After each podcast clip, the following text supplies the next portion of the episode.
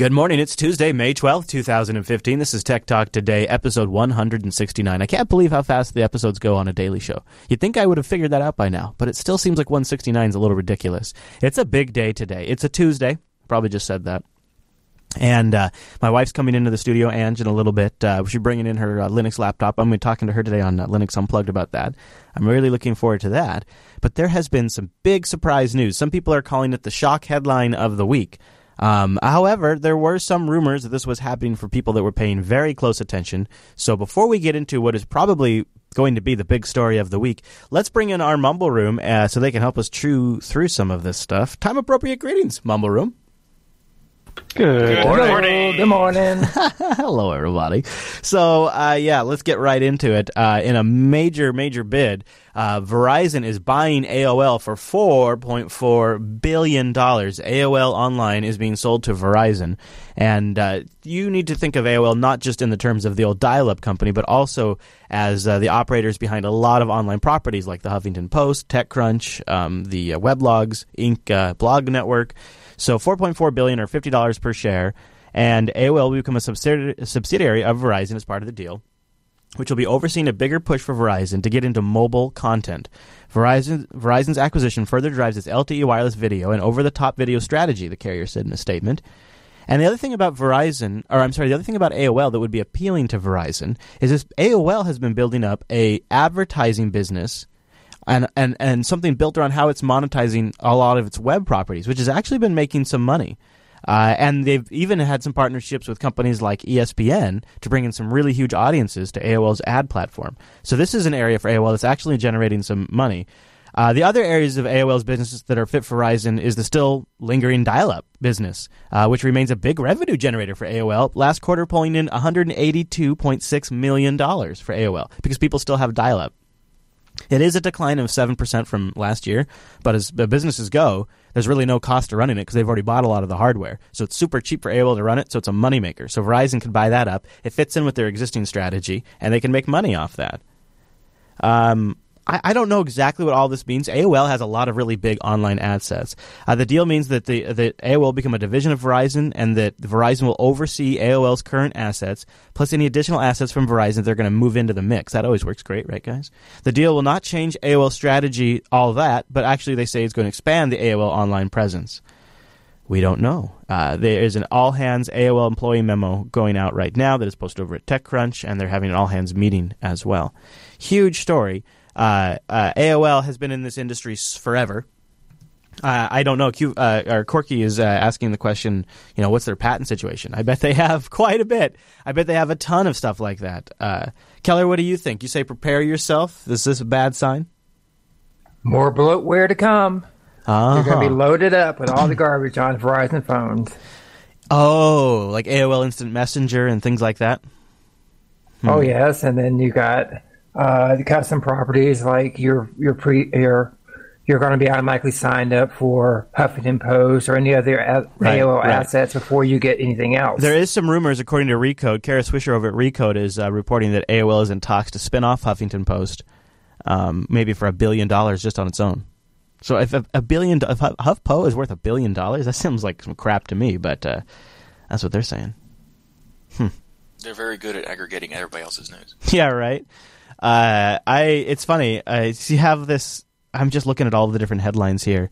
Uh, a Wall Street Journal, uh, Dennis K. Berman, writing for the Wall Street Journal, says AOL's acquisition suggests that the telecom is actually panicking, that Verizon's telco empire is crumbling, and that it's scrambling to replace its income from its physical network with other sources. AOL shares are up 18% after announcement of the AOL deal, so obviously the market is responding very well to it. Tim Armstrong will continue leading AOL underneath Verizon. He's the current head of AOL. He's the CEO. And uh, so it's to me, I used to be an AOL customer. I used AOL since AOL 1.0. There was I used AOL, CompuServe, and Prodigy. I kind of bounced around them and got into BBSs and all of these were uh, the way you got on the internet back in the day. And so um, for those of you who were not around or weren't really paying attention, there was a period of time where AOL was the internet for a lot of people. They were sort of the monopoly. And it, it is a great example of like today we look at Comcast um, in the US.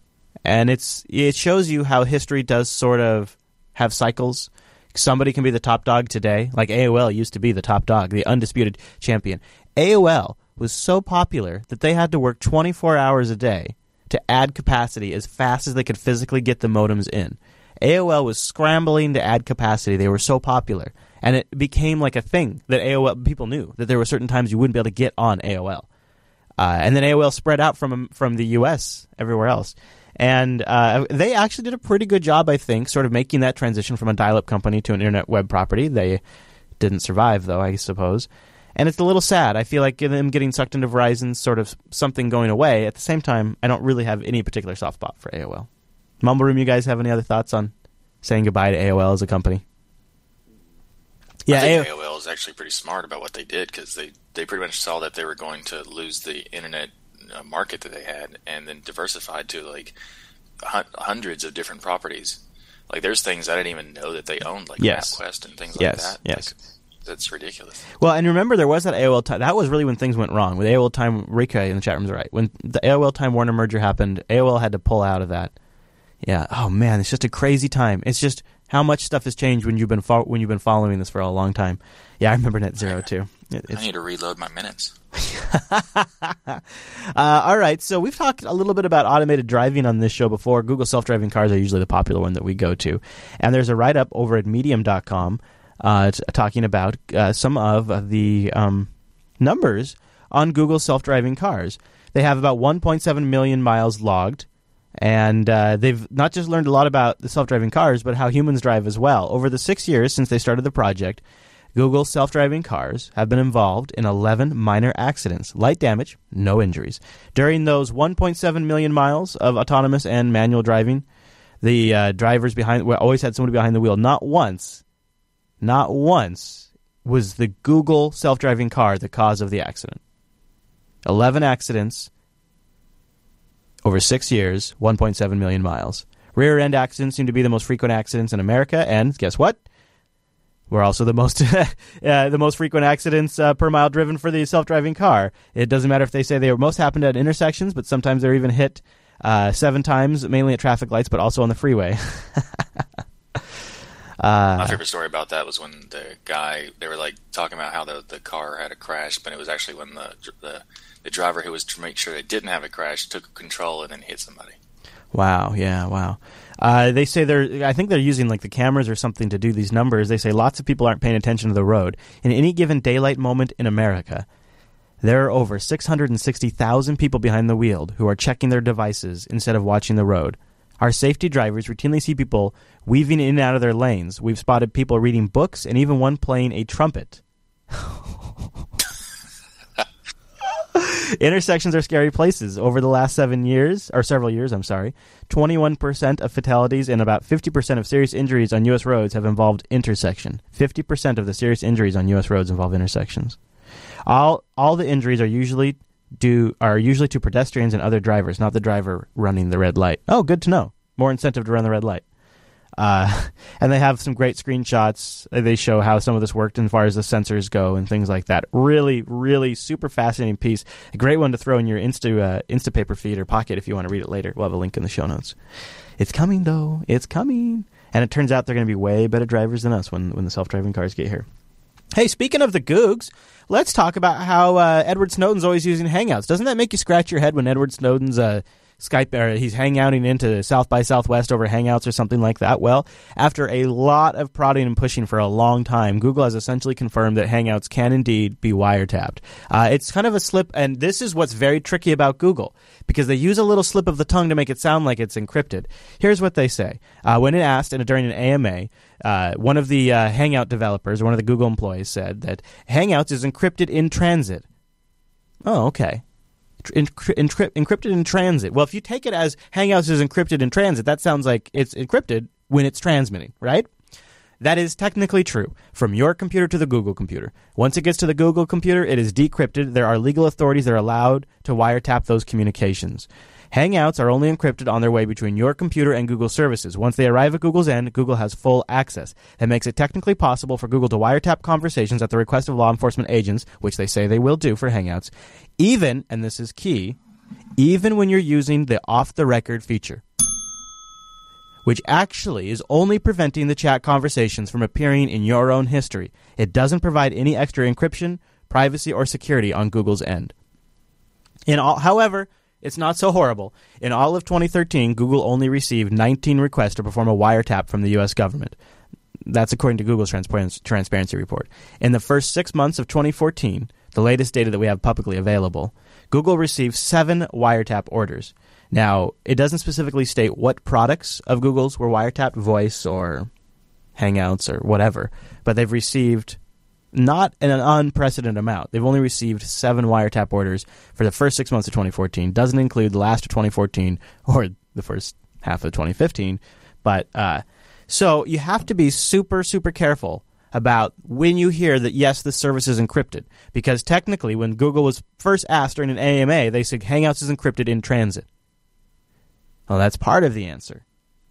But it's absolutely critical how it's stored and recorded. And think about this when you're doing a Hangout, if you can click a button and within seconds it's completely published on YouTube, there's only one way to make that possible. It's recording everything all the time, and it's e- it's easily publishable. Because when you normally publish to YouTube, you have to upload a very large file, and then YouTube takes a very long time to process and render that video. It's not ready to go like that. So they're obviously recording it for user functionality, anyways.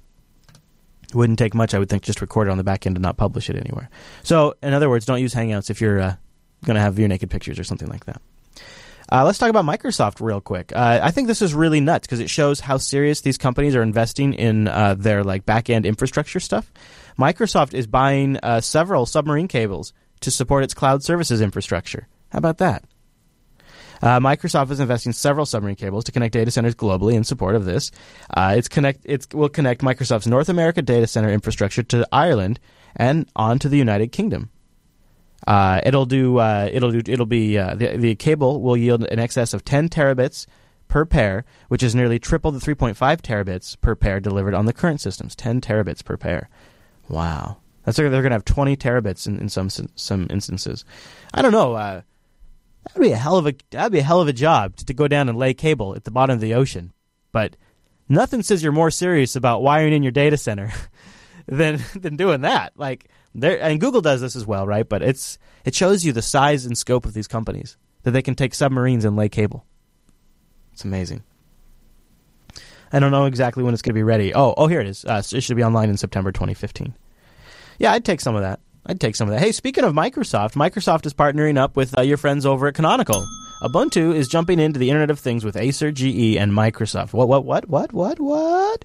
Yeah, that's right. Canonical and Microsoft are working together to bring Internet of Things to the people. Uh, Canonical will be showing off their products built around Snappy Ubuntu Core at the Internet of Things World in San Francisco on May 12th and 13th, so that's today and tomorrow.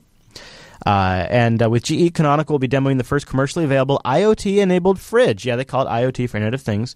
It's another douchebaggy term that we all get to say all the time that we all hate. It's called ChillHub. The smart refrigerator uses snappy Ubuntu core. Besides keeping your beer cold, ChillHub is an open development platform. That's right. Your fridge is now an open development platform designed for makers, hackers, tinkers, and developers. Through the rapid design iteration by 3D printing on a MakerBot and other 3D printers, community members can collaborate on products and features to customize and create new uses for their refrigerators. Hell yes, that's exactly what I want. Put another thousand dollars on that price tag. Acer and Canonical are still at the technology demonstration stage. Acer wants people to bring your own cloud, and Canonical are showing off a prototype of Acer's aBeing One, a cross-platform smart center. Guess what? Which could run Ubuntu Snappy Core. Yes, Ubuntu Snappy Core is an amazing platform for the new generation of cloud and device developers. That's according to Canonical's VP of IoT. Man, am I excited or what?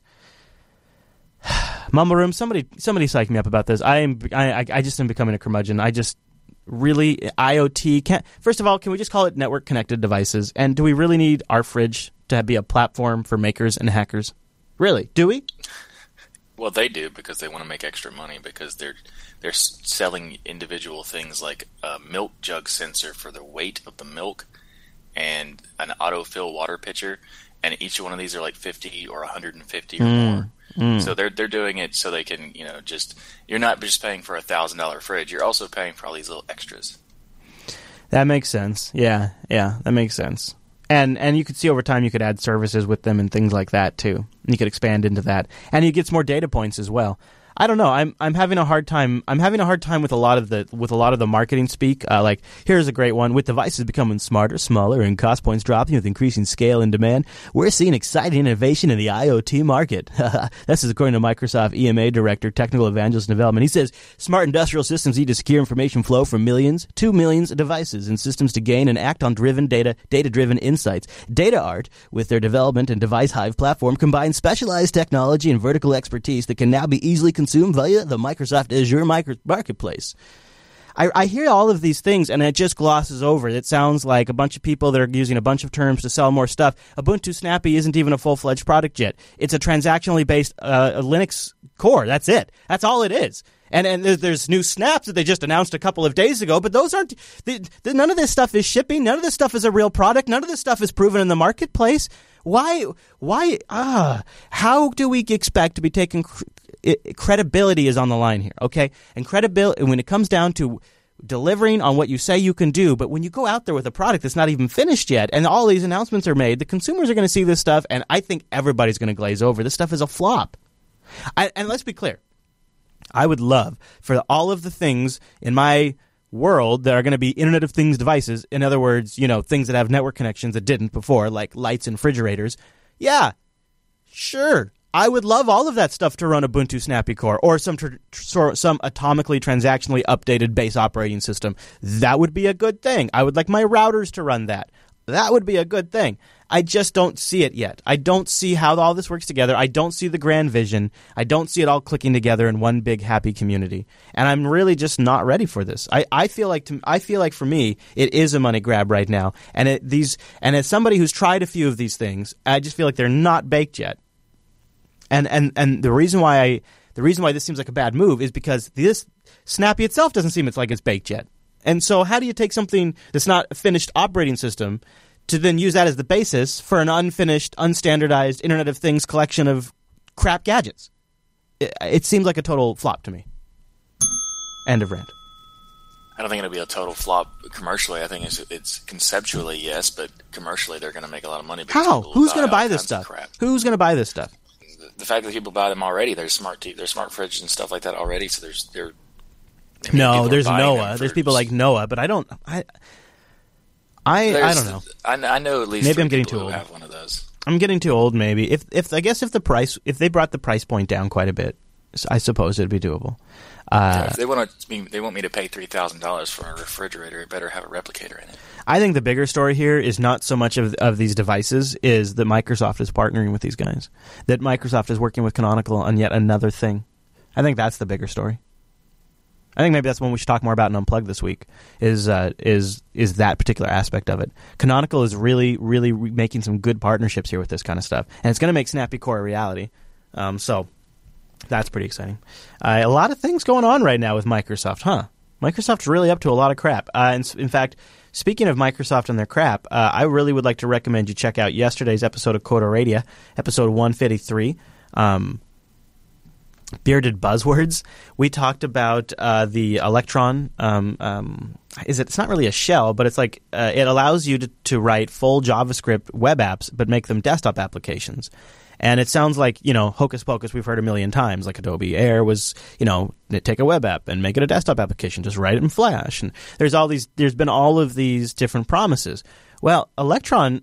One thing that kind of makes it sort of legit is that Visual Studio Code uh, program that Microsoft recently released is written uh, or is written around Electron use, from GitHub. And so in Coder Radio, we reviewed Visual Studio Code, we reviewed Electron, and uh, we talked a little bit about Atom and Sublime Text. We did some, we had some good uh, text editing discussion as well as a bunch of other really good topics in uh, Coder Radio episode 135 this week. And you know, I suppose while I'm being obnoxious and unplugging, I should also plug episode 213 Lucky 213 of the Faux Show, Angela and I reviewed our watches. I did the uh, watch, the LG Watch R, and uh, she reviewed the uh, new Apple Watch. And uh, it was a pretty good, like, this is what this one does, this is what this one does better, this one does this one better. It was pretty fair and balanced, I thought. A little scattered, but pretty fair and balanced, and a good take on the advantages of both. So if you're curious, that's Apple Watch versus Android Wear, Faux Show 213. And then last but not least, I want to thank all 488 of you over at patreon.com slash today for supporting the Jupiter Broadcasting Network.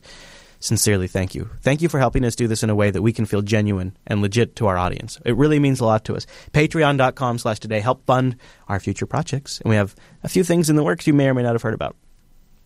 And uh, it's because of these patrons that we're able to do them. And uh, I think you're really going to love one of our new shows we have in the works. Patreon.com slash today. Wow. Gosh, Mumbler, is there anything else we need to touch on before we get the hell out of here? Because this feels like today was a marathon of like big news stories. It's a lot of stuff going on. This uh, this Internet of Things thing's got me all verklempt. I mean, I got I got a lot of reflecting to do on this. All right, guys. Well, since uh, you're verklempt as well, then I wanted to end on a commercial that goes back to our big top story this week. AOL. This commercial is from 1997 when AOL was at the height. People had gotten their, you know, Windows 95 computers for a little while. Windows 95 SE was out, or whatever it was called, OS 2, or whatever they, what do they call that second release of 95, where they introduced USB support? You guys know what I'm talking about? Windows 95 didn't actually ship with USB support, and then they iterated it a little bit later, and they added USB support. And when they did that, the USB modem scene blew up and a lot more people started signing up for AOL. And so this commercial came in. Yeah, that's why they also added Internet Explorer. That's right. Yes, there was. Yeah, there was 98 SE, but no, there was a there was like a there was like a second release in 95. It was like the better 95, and they also I think introduced FAT32 support in that release. I can't remember though. It all runs together. Anyways, this commercial comes from that era when the uh, yeah yeah OSR two. Thank you, Natch. It was Windows. I was close. It was Windows ninety five OSR two. This is r- right after Windows ninety five OSR two comes out. A new generation of modems hits the market. Thirty three six is out. It's really popular. People are buying it like crazy, and AOL is way over capacity, but they still got to sell, sell, sell. And so that's where this commercial leaves us back at their height. See you back here tomorrow, everybody. We do this show live 9 a.m. Pacific, noon Eastern. JBLive.tv, TechTalkToday.reddit.com to make the show better. See you tomorrow. Why is America on America Online? It puts the whole internet right at my fingertips. You can send instant messages just like that. The news is breaking. I've got it now. I can stay a little closer to my family. You've got mail. America Online. Easy to use. Friendly menus. Put in the disk, click, you're online. And we've been working night and day to more than double capacity and make it even easier. I got homework help, and my dad thinks I'm a genius. America Online. So easy to use, no wonder it's number one.